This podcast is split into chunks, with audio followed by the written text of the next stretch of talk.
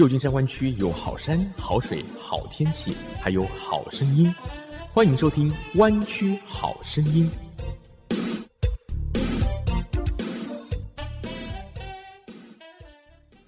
亲爱的听众朋友，欢迎收听 FM 九六点一湾区中文电台，每周六下午三点到四点，湾区好声音，我是郑佳瑜。名人有话说的单元，今天我们继续专访作家、导演及电影制片公司的总裁张慈。接着我们要谈到发生在二零一五年，震惊全美国，也造成张慈导演全家巨变的一个备受瞩目的案件，也就是 Stanford 大学的性侵案。犯罪嫌疑人是史丹佛大学的学生，也是一名曾经参加过奥运会预选赛的游泳明星。受害者当时大家只知道是化名为 Emily Doe 的年轻女生，而这个女孩是有一半华裔血统，中文名字叫张小夏的 Chanel Miller。张思导演你好，佳宇好，湾区广大的听众你们好。二零一五年的时候发生了一件对你们整个家应该都是影响非常巨大的事情。这件事就是那时候也令湾区甚至全国都相当震惊的一个案件。嗯，现在回想起这段经历，还会令你很难受吗？嗯，那是永远的难受啊，没有办法。那天是一个就一月最冷的一天，一月十七号啊，那么冷的天出了那么大的事情。嗯，那个时候是你送你的两个女儿还有他们的一个同学啊一起去 Stanford 参加一个宴会。我送我的两个孩子去斯坦福，那是成千上万次。斯坦福就是我家后院，就在我家旁边。他们在那里学中文，上中文学校，上夏令营，一个又一个的夏令营，对吧？他们的同学都住在呃斯坦福 campus 里面。那我经常进去听各种各样讲座，参加电影节等等。所以送他们去斯坦福，那个就就等于是很看门，就是很正常一个事情。可是不正常的是什么呢？就是他们两个人，我老二。和他的同学茱莉亚，他们两个人要要去参加兄弟会的 party。我老大是不参加 party 的，他从来不喜欢 party。他的衣服什么都是穿的很正常，就是一个一个毛衣，像个中年人那种毛衣，然后一个裤子，为了保护妹妹才去的。因为他妹妹爱喝酒，他非常害怕妹妹喝醉了。到了那里以后呢，我的大女儿对我的二女儿永远都是一个保护她的角色。她是个非常好的姐姐，所以她去，她不是去参加 party，她是去保护妹妹。结果一整个晚上，那个那个小坏蛋就在纠缠我家老二，一直在亲吻她，亲她的脖子，亲她的脸。我老一直推她说：“Leave me alone, leave me alone, I don't like you。”他一晚上在纠缠她，结果你知道吗？我老二同学喝醉了，不舒服，他就送他去 dormitory。就在他离开这五分钟和回来这十分钟，一一共十分钟，我大女儿就出事了。我大女儿她她喝酒不能超过多，她她喝啤酒她都会 black out，她会 pass out，嗯，所以她从来不去参加这些酒会啊 party，就是这个原因。就没想到那天她喝了，我不知道她喝了什么，可能混合酒吧。她可能一个人坐在那个 party 的外面就昏过去了，然后就出大事了。她之前曾经喝啤酒，然后就不省人事，是不是？曾经发生过这样的事？嗯，对她曾经发生过 black out，就是 pass out 的事情。反正他就是不能喝就对了，嗯，结果他坐在外面嘛，就可能就昏过昏迷过去了。她们姐妹俩长得太像了，我估计。这小坏蛋就哦，就同样一个人啊，就是在 party 里一直纠缠你二女儿的，后来就去找到大女儿了。对，哦，他就在那里想要强奸她，把她衣服全部脱光，还拍了照片，把我女儿的胸的照片拍下来寄给他的朋友，让他们猜猜这是谁。你说这真他妈下流！然后就在那里，在那里想要强奸我女儿，他在那里可能是用指头在那里搞的时候呢，就被那个瑞典的两个留学生，他就出来骑自行车锻炼身体，然后就发现那个鬼鬼祟祟那个人在干嘛也不知道，而且在一个巨大的 garbage 的那种 garbage can 的旁边，就是 garbage dump 旁边，嗯，他们就是那种正义感，就说你在干什么？那个小坏蛋一听，提起裤子来，拔腿就跑。他们两个人，幸亏是两个人啊，一个人。跳下自行车就去追，追了我不知道三百多米，就追了就把他按倒了，把他抓住了。另外一个人立刻去查看地下那个东西，一看是个人，赤身裸体的，是个女孩，不省人事，赶快打九幺幺。就这样，这个事情就发生了。嗯，所以还好有这两个瑞典学生见义勇为哦。啊，我觉得如果没有这两个人，这个案子翻不了案的，打不赢的。多少女孩被强奸啊？你想？对啊。所以发生之后，你们是什么时候知道的？第二天女儿是在医院里醒过来，她们两姐妹根本没告诉我们，嗯，我们两个人根本不知道，过了两个星期才告诉我们。怎么会这样？他们不是住在家里吗？对啊，但是他们害怕伤害我们呀。你要知道啊，佳宇，我们家帕拉托啊是一个以孩子为重心的小镇，所有的好学校，十二个小学，三个初中，两个高中，都是最好的学校，都在这个小镇上。大家花那么多钱去买那么一个小破房子住在那，就是为了让孩子受教育，对不对？对，在这样一个小镇上，我们家是唯一的一户人家把 master bedroom 让出来给自己孩子住的。我们两口子缩在一个小房间里面。给我们的大女儿住在我们的 master bedroom 里面，有一个朋友看着不敢相信他的眼睛，他说：“你们家一看就是以孩子为重心的这种非常爱的家庭，哪有夫妻不住 master bedroom 挤在一个小屋子里，让自己的孩子住在 master bedroom？就只有我家，所以我们是非常爱孩子的。我们孩子跟我们关系很紧密，他们害怕伤害我们，他们决定不告诉我们。嗯，到最后可能扛不住了，然后才。”我老大搬了两个椅子在客厅里，先把我们坐在椅子上，怕我们倒下去吧，可能，然后才讲的这个事情。我现在跟你讲这些啊，我是很怎么讲，很坦然了。嗯，你你要是提前一年叫我讲这些，我我可能不会跟你讲，我也不想讲，我可能会哭，我可能会骂人，我可能会就是挂我电话，嗯，挂电话，嗯，我我甚至可能就是会控制不了自己情绪。是，但是现在对我来讲，一切都已经过去了。嗯，然后我的小孩现在好像也慢慢恢复，他现在还是很害怕一个人在家。他养的狗，他以前是不喜欢狗的，他养的狗，他如果她男朋友要出差的话，他可能就是会请朋友来跟他一起住。所以还是现在还是有很多后遗症，有一些创伤在心里哈。这个永远没没办法医治了，我觉得。是，你在听到你大女儿遭受这样的经历，对你们两个，尤其对像你老公这个丑女狂魔。非常非常大，我简直无法想象。是关键的关键是什么？如果没有那两个瑞典留学生啊出现，他把我女儿搞完以后，他可能不会给她穿衣服，他就走掉了。嗯，那么冷的夜，他一个人赤身裸体躺在一个 garbage dump 的旁边，到天亮肯定冻死了，绝对冻死了，没得说的。嗯哼，这就是我想象到不能够想象的后果。这两个学学生不出现，我女儿那天就是活活冻死了，她一点衣服都没有。是我告诉你，那个小男孩很坏的，他坏就坏在什么？后来庭审啊，就是我多次在走廊上看见他，他不跟我道歉。嗯，我盯着他的眼睛，用我的眼睛告诉他，你是个罪犯。他的家教太差了，他父母不跟我们道歉，他父母讲的那些话像畜生讲的一样，所以才激怒了我女儿。我女儿本来是一个。他的书里面第一段写的就是他在 elementary school 里面是一个吃草的动物，就是其他小孩都是吃肉的动物，他吃草的动物，就是很 quiet，没有任何特点，没有任何人会要接近他或者是要要欺负他，他就是个 nobody。就是因为这个事情把他激怒了以后，他才爆发了，引发了他心中最真实的自我，嗯，才在那个法庭上，当法官。在陪审团敲定三项重罪的情况下，法官还只判了六个月。是这样的情况下，他才大怒，才写了那封震撼整个美国和整个国际社会那封信。大家现在都叫他受害者影响声明，是应该叫陈述。他那个法官很坏，他一看对方那个爸爸跟他一样，白人男人，斯坦福毕业运动员。他有那种 recognition，他有那种 identical 的那种 feeling to him for him，然后再看那个斯坦福这个是名校，白人游泳运动员，男人对吧？他有认同感。然后看我们这边一大堆全是什么亚洲人，其实我们这边有很多白人，只是我们确实有很多柬埔寨人啊，什么越南人都是他同学嘛，同学都来了。刚开始不是很 mix 的，嗯嗯。但是那个法官肯定是对对方有偏偏心的，他一直在偏袒那个人，那个人一直在撒谎。他们雇了最贵的律师，那个律师教这男孩子撒谎，就会越撒越糟糕，最后被人家陪审团识破了，定了三项重罪，就是因为这个呃受害人影响陈述，导致后来加州改变了三条法令。第一条就是强奸的定义被改写了，他并没有进入我女儿，但是被定为强奸罪，为什么？就是因为。现在的强奸罪是，只要身体的末梢，不管是手指头、脚趾头、鼻子或者是头发进入对方的身体，都定义为强奸。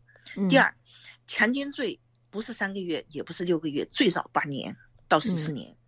第三，强奸的那个 image 哈，现现在你要搜索什么是强奸，那个男孩的那个照片就会跳出来，所以他也很惨，他一生也毁掉了。对你们家，对你这个大女儿，你给他们取了很可爱的名字哦，大米、小米。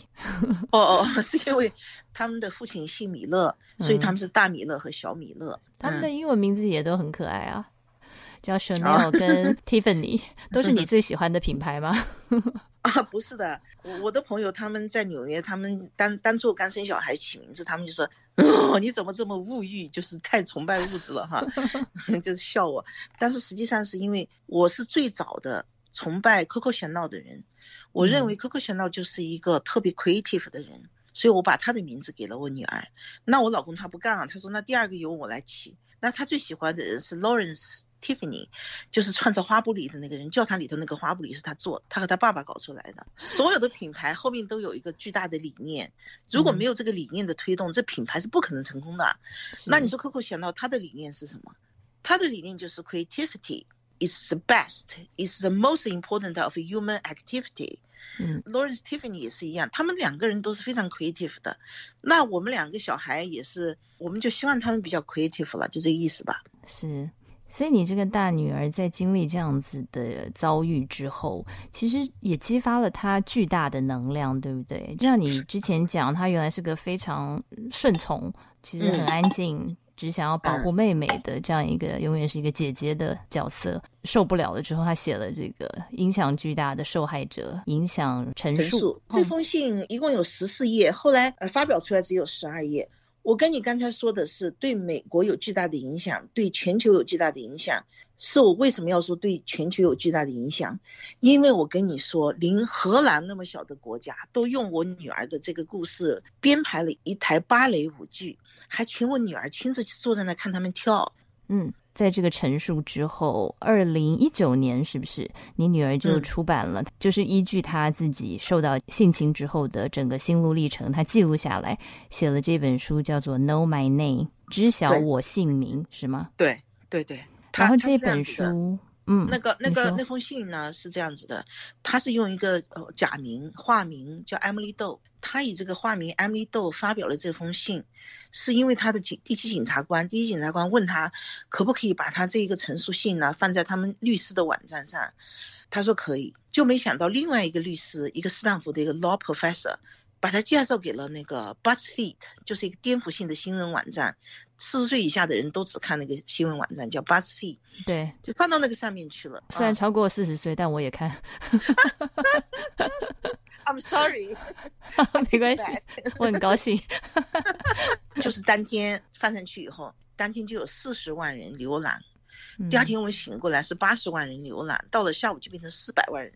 嗯，然后就像滚雪球，就 go viral，go viral 到什么地步？到第四天就一千一百人在看，我们就觉得这个事情控制不了了。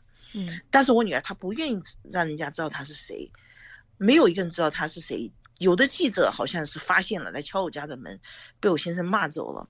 嗯，他就用这个化名躲在这封信后面躲了好多年，因为那个时候他还是非常的痛苦，对不对？还是深陷在这个被性侵的阴影当中走不出来，对，也不想被人家知道，他自己觉得是一件羞耻的事情。羞耻还是只是很轻了，我觉得还有很多更重、更黑暗的东西，你没有办法承受，就她没有办法承受。嗯哼，她刚刚谈恋爱，对不对？她男朋友，呃，好的很，就出这么大一个事，然后她还有前途呢，她才二十，她出事的时候才二十二岁，嗯嗯，二十三岁还是二十二岁，她前途怎么办？是不是？还有就是他工作怎么办？他连公司都不去了，因为公司里面那些人都在议论这个事情，也不知道是他。嗯，然后我这个孩子受伤太大了，嗯，尤其是一年零八个月这个庭审啊，这个出庭啊，等于对他是再次羞辱、再次强奸。我虽然每次都折磨全家都是，我每次都出庭，但是有一次我先生打死不让我去，我后来才知道那天是展示照片。我先生怕我失控，怕我怕我发疯，不让我去。那天他跟我说，那个照片太恐怖了，他看那个照片就想杀人，就想把那小孩那个杀了。嗯，他说我女儿就像一个尸体被扔到垃圾堆上又掉下来。嗯，躺在那个地上一丝不挂，很恐怖啊！那那个陪审团都是些，我我见到他们的时候，我就知道他们不是一般的人，都是 Facebook、Twitter 这帮人，一看就是很严肃，受过 well educated 的那种，受过很好的教育，然后很年轻。就是看照片那那天，把所有人都颠覆了，我觉得。嗯嗯。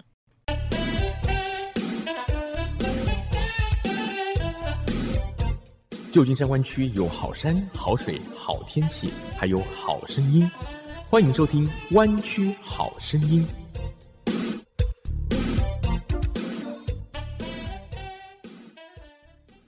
关键是那个律师，他套我家小米的口供来 against 姐姐，就是这个是对他伤害最大。说整个庭审啊，等于再次羞辱他，再次伤害他，伤害的更厉害。而且他每次都是我我我小女儿被吓吓懵了，你知道吗？吓得都不知道说什么。然后他还在上大学，就经常被这个律师啊用他的话来套死我女儿。嗯，所以到最后就是他们两姐妹抱头痛哭，每次庭审完了都抱头痛哭，就是因为这种法庭上的这些羞辱，导致了我女儿真正的想要给自己一个翻案的机会，为自己说话。所以到头来还是文字的胜利。It's the power of language, the power of words。过程当中，他怎么走过来的？你觉得就是书写也是一种可以让他的心情得到释放的管道？对他这些年，就是因为企鹅出版社真是薄弱啊，他们发现这个小女孩二十三岁就写能够写这么 powerful 的文章，就斗胆给她签订了个合同，让她写书。所以，就是看了这个受害者的陈述之后，出版社跟你女儿联络，对，嗯哼，就直接跟他签约，这这个很冒险的，因为现在书根本不卖钱，对啊。对，给他一百七十九万，将近两百万美金写这本书，写了三年又教了半年，很辛苦。但是他的那个写作才华就爆发了，可能也有遗传到你的文学的功底。感谢感谢。对啊，他自己也是本来就是学英文文学的，是不是？他两个 major，一个是设计，一个是英国文学。嗯嗯，你觉得他那时候在决定要接受出版社的邀请的时候，就决定要公开自己的姓名了吗？No no no no，嗯。到最后那个书要出了，OK，我陪着他去纽约，他的很多活动啊，六十分钟采访呀，还有那个跟那些书商，全美国的二十几个书商，全是一老头子，Amazon 还有 Google，全部都在纽约跟他签约，我也在场陪着他。他呢是不想公开他的名字了，但是最后我都看到样书了，但是就是说这个名字还是定不下来，还是艾莫莉豆。他的经纪公司是一个一是一个纽约最古老的公司，里里面都是一很厉害的犹太人。他们跟我们家长开会，家长开会那天我印象很深。我先生呢，他是心理学家，他跟我女儿说就要假名，我女儿也要假名。那我呢，我有一种直觉，很厉害的直觉，这可能是跟我的这种很坎坷的人生有关系的。我就跟他说一定要有真名，不真实的话你不能 touch 任何人。我说。你不是一个作家，OK？你也不是一个画家。历史已经把这个重担交给你了。这么多女孩因为被强奸自杀，就包括斯坦福大学举行毕业典礼的那年，那年就他出事那年，一月份出事，六月份毕业典礼，OK？那天有几乎所有的女生帽子的顶上写着三分之一。我说这什么意思？结果才才知道，斯坦福大学三分之一的女生被性侵、被强奸、被性侵，有的被有被性侵的经验。嗯，我非常 shock，而且就在那天还出了一个，就是学生宿舍宿舍又出了个强奸案。同时，当年还有爱尔兰有个小女孩，大概十四岁，被强奸了以后，跟她妈妈说，她妈妈竟然说你裙子穿的太短了，这小女孩自杀了。嗯，就在我们决定我女儿这个要不要用她名字之前，嗯嗯嗯，我认识了 Sharon Stone，你知道 Sharon Stone 吗？有有有，知道，对，演 Basic Instinct 的那位性感巨星。跟 Michael Douglas 一起，还演过什么 Casino，跟那个 Robert De Niro，对吧？是他他对你有启发吗？哎，他对我有很大启发。他抱着我，他说：“妹妹，你不知道你是谁？妹妹，你不知道你是谁？”我后来才知道，他在大学被强奸，被橄榄球队的那个四分卫强奸了。他跟他的母亲说，他母亲竟然说：“就是你这个婊子勾引他的，就是就是说他女儿是婊子。”然后大概还说他女儿穿衣服穿的不对。对，这太伤人了。对，嗯，所以我出现的时候，他看我坚决站在我女儿这一边，用各种各样的智慧、能力和我一生的所有的爱，都给我女儿，帮助她战胜这个黑暗的经历，嗯，这个致命的这种这种 experience 走出来，不但走出来，还要帮助其他人走出来，还要担当责任去拯救那些没有办法控诉的、没有力量写作的、没有办法，这 不要哭了，我我我跟你说，我觉得我。女儿这个事情对我也是一个重新塑造人生的机会。嗯，我从来都没有这么公开过自己的内心。一个作家没意思，但是如果这个作家可以帮助其他的妈妈，帮助其他的女孩，我就愿意这样做。所以我说你要用你的真名，不能用假名。嗯，是，反正就是你女儿很勇敢，你也很勇敢。哎，佳宇，这个事情简直太王八蛋了。是啊，是啊。所以你是女女孩的妈妈，你知道我的心情。是是是是，当然。后来他爸爸，他爸爸也同意了，然后出版社也非常高兴，就是用真实的名字，这样更加有那种影响力嘛。嗯，所以这个书的 title 是不是也是 在他决定用真名之后，就改成了 Know My Name？中文书名是知晓我姓名，对吗？对的，就是这样的。你真的非常 powerful，对，嗯。而且这本书所造成的影响哦，更是非常的震撼。现在已经全球翻成了十八国的文字，而且最近又多卖了两个国家，所以总共会是二十国，应该还会更多。而且你你想，在中国这么大一个古老的国家，中国十四亿人呐，多少女孩子啊，你知道吗？是叫天天不应，叫地地不灵。我女儿的书到了中国以后，已经有两个大案子，拿着她的这本书去打官司的，知道吗？嗯。然后还有农村妇女，农村一大堆妇女站出来说，请叫我我的名字，不要叫我孩子他娘。他他们不愿意再再被叫做孩子他娘，他们要被丈夫或者是 society 叫他的名字。嗯，所以你都影响到农村的这种妇女的觉醒嘛。是是，呃，这种女性的身身份认知、身份认同。嗯，所以帮助的并不仅仅限于那些曾经遭受过性侵的案件的人。嗯，对于很多女性的自觉来说，嗯，也有很大的帮助。女性意识的觉醒啊。要知道我这个人，我不是谁的妈妈，或是我是谁的女儿，或是我是谁的太太。对，发挥的影响力是你们原来都还没有想象到的，完全完全没想到。而且就是说，美国这种司法哈，它有自我纠正的能力，让我非常 appreciate。嗯，然后就是美国的这种 national operation 也非常让我吃惊。我第一次看到那么 professional 的一群人在为这本书运作。Sixty Minutes 播出，Sixty Minutes 一爆料，这个 Emily Doe 是其实是 Chanel Miller，他才是真实的那个 No Man Land 的作者和案件的受害人。然后他出现在荧幕上，竟然还把瑞典的那两两个留学生，他们都毕业回家了，又又把他们飞回来上那个 Sixty Minutes 这个节目。对，他们第一次见到我女儿，她醒过来以后是第一次见到她，都已经四年以后了。我女儿是第一次见到他们。节目主持人非常厉害，就问这两个男孩。你们看到贤闹是什么感受？他们那种非常的温暖的那种笑容，就说我们就像见到了 family member。嗯嗯，就这就说了这句话，我女儿就哭了，哦，太太打动人了。对啊，对啊，而且他们两个等于是 算是救了他哦。绝对的，我女儿很会画画，她画了两辆自行车挂在她的墙墙头，她睡觉那个墙头那两辆自行车，她后来还做成耳环，这个送给小朋友什么。嗯，反正这两个人就是他的 angel，OK，是。然后呢，Sixty Minutes 爆料以后，第二天就是我们全家去那个 Oprah Winfrey 的庄园里面接受他采访。结束以后，他又请我们去他家喝那个 Pink Lemonade，然后聊天。他也是十四岁被他的 uncle 强奸，而且是反复强奸。哎，嗯，所以他对小闹有极大的同情和那种爱护。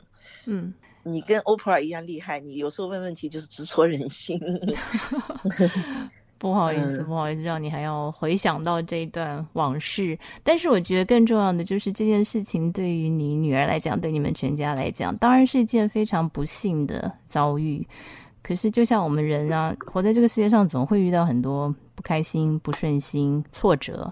重要的是我们怎么样面对它，怎么样继续我们接下来的人生。我觉得你女儿跟你都是我们一个很好的榜样。谢谢。在这本《Know My Name》知晓我姓名出版了之后，对于大米 Chanel、对张慈、对我们的社区、整个社会所引发的一些影响又有哪些呢？下周我们继续和您聊。健康加油站，欢迎收听健康加油站，我是 Lively 健康城市的推广大使郑佳瑜。今天我们一起讨论多元化的运动。美国国家卫生研究院从二零一一年便启动体适能计划，建议长者借由均衡从事伸展、平衡、有氧、肌力等四类运动，口号就是“生平有力”。这样能更有效率促进身心的健康。除了每天运动之外，还要注重运动的多元性。只要姿势正确，人人都可以在家做运动，不花钱就能维持健康。在伸展运动方面，适度伸展身体可以避免久坐或身体活动不足而带来的癌症或循环代谢症候群的风险。建议您不管坐或站，头肩、颈、腰、腿部都要适时的伸展转动。在平衡运动方面，平衡力可以让我们预防跌倒及走路不稳。锻炼平衡力可以试试轮流单脚站立三十秒，每天三次，但要注意安全。接着是有氧运动，有氧活动可以提升心肺功能，避免中风及心血管疾病。简单的有氧运动包括快走、跑步、跳舞、骑脚踏车，还有游泳。只要运动后能让心跳加快和微喘，就有效果。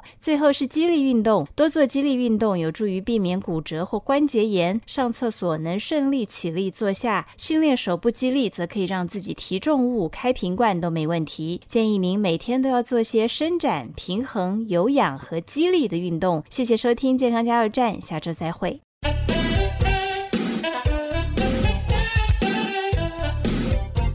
旧金山湾区有好山好水好天气，还有好声音，欢迎收听《湾区好声音》。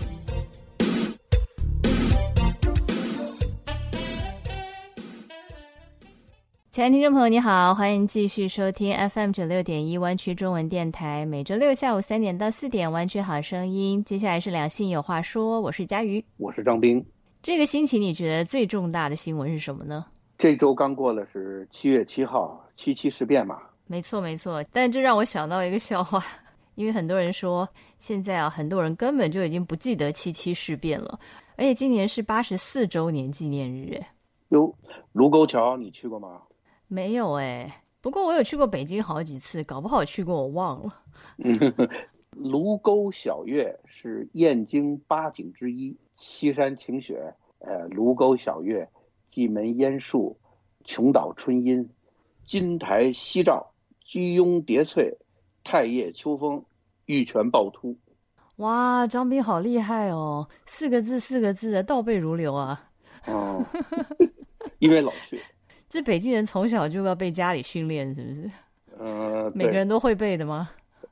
也因为有常去，有四个景啊，基本上是在我们城里啊。你看这个琼岛春阴就在北海，金台夕照呢，就是也是在我们朝阳区。我们小时候天气好，空气质量好，我们在东城区住，我们站在房顶上就能看到西山晴雪。是哈，不过我觉得我好像一点印象都没有哎，好像都没去过这些地方。是啊，我只记得天安门、故宫、王府井，还有专门卖仿冒品的那个什么秀水街。你去西山的时候可能是夏天，你看不到晴雪；然后呢，你去中南海的时候呢，可能是春天，你看不到太液秋风啊。嗯，还得去对季节就是了。对啊，你最后一站去卢沟桥是晚上，你看不到卢沟晓月。不过刚刚讲到啊，很多人都已经不记得七七事变了。像一个女生呢，就问她的闺蜜：“你听过卢沟桥事变吗？”结果她的闺蜜说：“为什么乳沟要桥四遍呢？” 乳沟桥四遍哦，因为因为前三遍不成功啊。对，第四遍才敲出了事业线，但是那已经是历史啦，不算新闻嘛。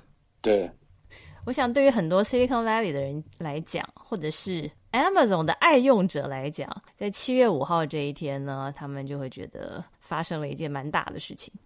哦，就在七七事变的前两天吗？七五事变，因为 Amazon 的执行长换人啦，也算是个事变了，人事变动。对。Jeff Bezos 在七月五号的时候就卸下了执行长的身份。他呢，从一九九四年创办 Amazon 以来，从一家网络书店到现在变成市值一兆七千五百亿元的全球网购零售物流巨头。他的身价呢，也达到了两千亿美元上下，depending on 那个股票的表现了。嗯，但是他世界首富的地位目前是没有人能撼动的。他也经营了。二十七八年了哦，对啊，而且他为什么选七月五号？因为一九九四年的七月五号就是他正式创立 Amazon 的日子。哦，他就选这一天，对，二十七周年的时候，正式的卸下这个职务。其实他也没多老哎，他现在是五十七岁，三十岁创业啊，但是他并没有退休了，因为他现在把重心转向他的另一个最爱，就是 Blue Origin。太空事业，事业成功的都想飞火星了，都要去外太空，对。嗯，他早就定好啦，再过几天，二十号他就要上太空啦。他跟他的 brother，不是跟他太太哦，他现在没太太啊。哦，他有前妻跟新女友，没有太太，没有太太，可能就是要趁还没有老婆的时候上太空吧。否则，这个老婆可能前一天晚上会去那个火箭上面动点手脚，让你永远留在外太空，那不是太危险了吗？本来危险系数就很大。这个可能要问一下男生，这是不是也算中年危机的一种展现呢？啊？为什么你觉得是危机呢？我觉得很多男生就是他的事业有的是到了一个瓶颈，有的可能已经到顶了。所以他就想要有一些转换吧，或者觉得自己的生活好像平凡乏味，想要追寻一些刺激。有可能，不过这也因人而异啊。你看，我就遇到了我的事业的上升期，然后又瓶颈期，我就很乐啊。我觉得公司不要再大了。所以你对目前的现状很满意，事业、家庭都很满意，没有什么想要突破的。对啊，我现在就是维护好身体。享受幸福生活呀！哎呦，听张明讲的时候，都感觉到你在笑呢。还是你的中年危机已经提早发生过了？对，我把我的中年危机很早的就 fire 了，已经发射过了。对，所以现在已经平稳下来了。像 Bezos 呢，就可能在事业上他已经是世界首富了，他还要怎么突破呢？这个地球上已经好像没有什么事情他办不到了。所以他只能往太空发展了。要解决现在孤独求败的需求，他也没有想要求败吧？我们俩怎么一直在这咒他呀？真是太坏了。嗯，当我们还计算从美国到北京的往返经济舱或商务舱的机票价格的时候，人家已经坐上火箭了，而且还不 care 价钱嘞。他光是 Amazon 的持股，在去年就让他财富增加了七百五十亿元呢，七百五十亿，你能想象吗？哎，你这七百五十亿说的太好听了，特有音乐感，你能再说一次吗？刚才因为太气了，他每秒钟增加的财富哦，比我们一般劳工工作一整个礼拜赚的钱还要多，every second 哦，赚的比你 whole week 都要多。不过，虽然我也不怎么羡慕他可以上太空了，可是啊，之前我曾经看到一个报道，整理了他之前受访的一些内容，然后就跟大家分享他创业以来的心得，有五大要点。五大要点，嗯，所以我们今天在节目当中呢，也跟听众朋友分享一下。嗯，我能猜猜吗？因为我去我的老板天天吹嘘他成功的几大要点，第一是要有激情，第二。是要 focus，嗯，第三是要 persistent，要坚持，呃，第四我都忘了。反正现在你已经换老板了，换自己当老板了，有 所以可以忘记了。有碰巧对的吗？哦，有一点是一样的，就是要有激情。哦，passion 啊，对，也就是热情啦。其实所有人都对某些事物是拥有热情的，但是呢。失败跟成功的分野就在于你会不会 follow 你的激情，你能够跟着你的热情走，才是真正幸运而且会比较容易成功的人。这个我还真不太懂。因为你对某一项事情有热情，你才会想要真心的这个愿意投注你的时间心力啊，来专注在这件你有热情的事情上面。那当然就比较容易成功了。但为什么有些人就没有选择 follow 你的 passion 呢？有的人是觉得说，嗯，不知道结果会不会好啊，或者是你的 passion 可能不是人家眼中热门的。嗯，说到这儿，我倒是我自己有个实际的例子哈，就是八年前我真的很有 passion，很有热情，我就希望能跟郑嘉瑜搭档，呃，做一个节目，结果我就去。硬着头皮就去找佳瑜，结果 一直毛遂自荐。我知道当时佳瑜心里想的呢有几句话：一呢，就你这德行；第二呢，就你这声音；第三呢，就你这么闷，跟我怎么比？我跟你一起做节目多掉价啊，是不是？就你这反应，就对啊，就相当于一个大学教授跟一个小学生一块做节目，但是。我就 follow 我的热情，一定要跟我的偶像做一个节目。我觉得对我来说特别成功，因为这件事儿让我很幸福，所以我对佳瑜心存感激。谢谢你，我也感谢你，我也感谢你。竟然把我跟贝佐斯太空之旅相比，不，你是我的亚马逊。原来我值七百五十亿啊！对你比那更值钱。哎呦，太开心了。嗯。另外呢，他觉得啊，就是要愿意冒险。他曾经说呢，通常啊，一个人在八十岁的时候，你问他这一生后悔的事情是什么，十个有九个会回答你是根本没有做的一些事情，而不是他做了什么但是失败了。想对一个女生说爱她，却没敢冒险说出来。哎，他就是用这个例子，哎，真的，嗯，对对对，他说像你想追求一个你心仪已久的女性，但是你就是迟迟没有办法付诸行动，这个呢，就是很多人老了以后很遗憾的事情之一。这就是发生在我身上的一件真事儿，所以我就刚才就想到这个了，没想到跟他不谋而合。哎呀，害我冒冷汗呐，我以为你又要讲我了。这个你要猜一猜了。这个不用猜，因为我知道你现在是 happily married，所以绝对不会遗憾的啦。所以呢，要愿意去冒险，就宁愿做了失败，而不是根本没有做。二零一三年的夏天那一天，我去邀请你做节目的时候，我真的是抱着一个敢于冒险、敢于碰钉子这样一种心态去的。虽然没有三顾茅庐，但是也吃了好多次饭啊。每次都抱着冒险的精神啊，真的。对啊，人就要有梦想，万一实现了呢？还有呢，就是要适时的冥想，这个有点悬。常要停下脚步，好好的思考一下。最后一个呢，是不要失去独特性，也就是要做你自己。这跟我们做节目很有相似之处，做节目就是要有特色，嗯，要有风格，对不对？对我们这个节目的风格就是驾驭的睿智、好声音，同时也是幽默。没有啊，我们这节目的特点就是没有特点啊，就是以没有特点为特点，以没有内容为内容。哦，跟我合作八年，佳瑜也改变了不少，也变得像我这样谦卑了。没有办法，我总要配合一下你的水准了。其实做自己有很多人说，就 be yourself。可是我觉得 Bezos 哦，还讲到比较深的一点，就是你在要做自己的时候，你不要忘记了，其实做自己是要付出代价的，没有那么简单的。因为你其实要投入很多的精力，要跟很多无理的事情对抗，甚至因为你要坚持某些你自己觉得重要的事情而付出很多的代价。所以你其实是要 be ready to be yourself。真的哈。嗯，这个倒是很值得我们大家思考。说到这儿呢，这个世界呢也是成者啊王侯，败者寇。一旦成功了以后呢，你说什么那都是金科玉律啊，都是有道理的。对啊，你看马云到我们湾区好多次演讲啊啊，说建立公司应该最重要的是什么呀？你的愿景，其实就是 vision 啊，你想达到什么目的？我在台下我就说，不是，我做 small business。我每天想的是怎么让我的公司活着，而不是愿景。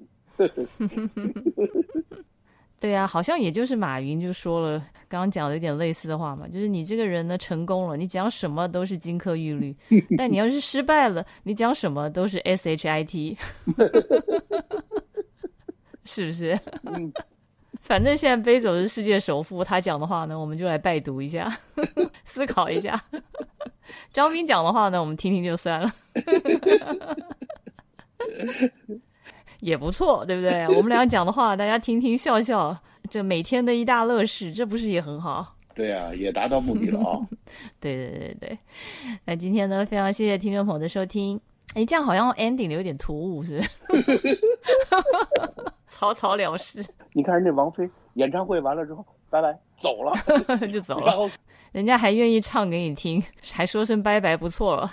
因为你演唱会的票早就付了啊，我们 佳瑜钱早就付了。佳玉这么好的声音，这么幽默，就是拜拜了。对哦，我跟王菲同一天生日，真的，同月同日，但不同年啦，所以跟他讲话一样也是应该的。好了，拜拜拜拜，我们下周见。你说金色最大初恋。如小雨落下海岸线，第五个季节某一点上演，我们有相遇的时间。你说公平适合许愿，在风暖月光的地点。第十三月，你就如期出现，海之角也不再遥远。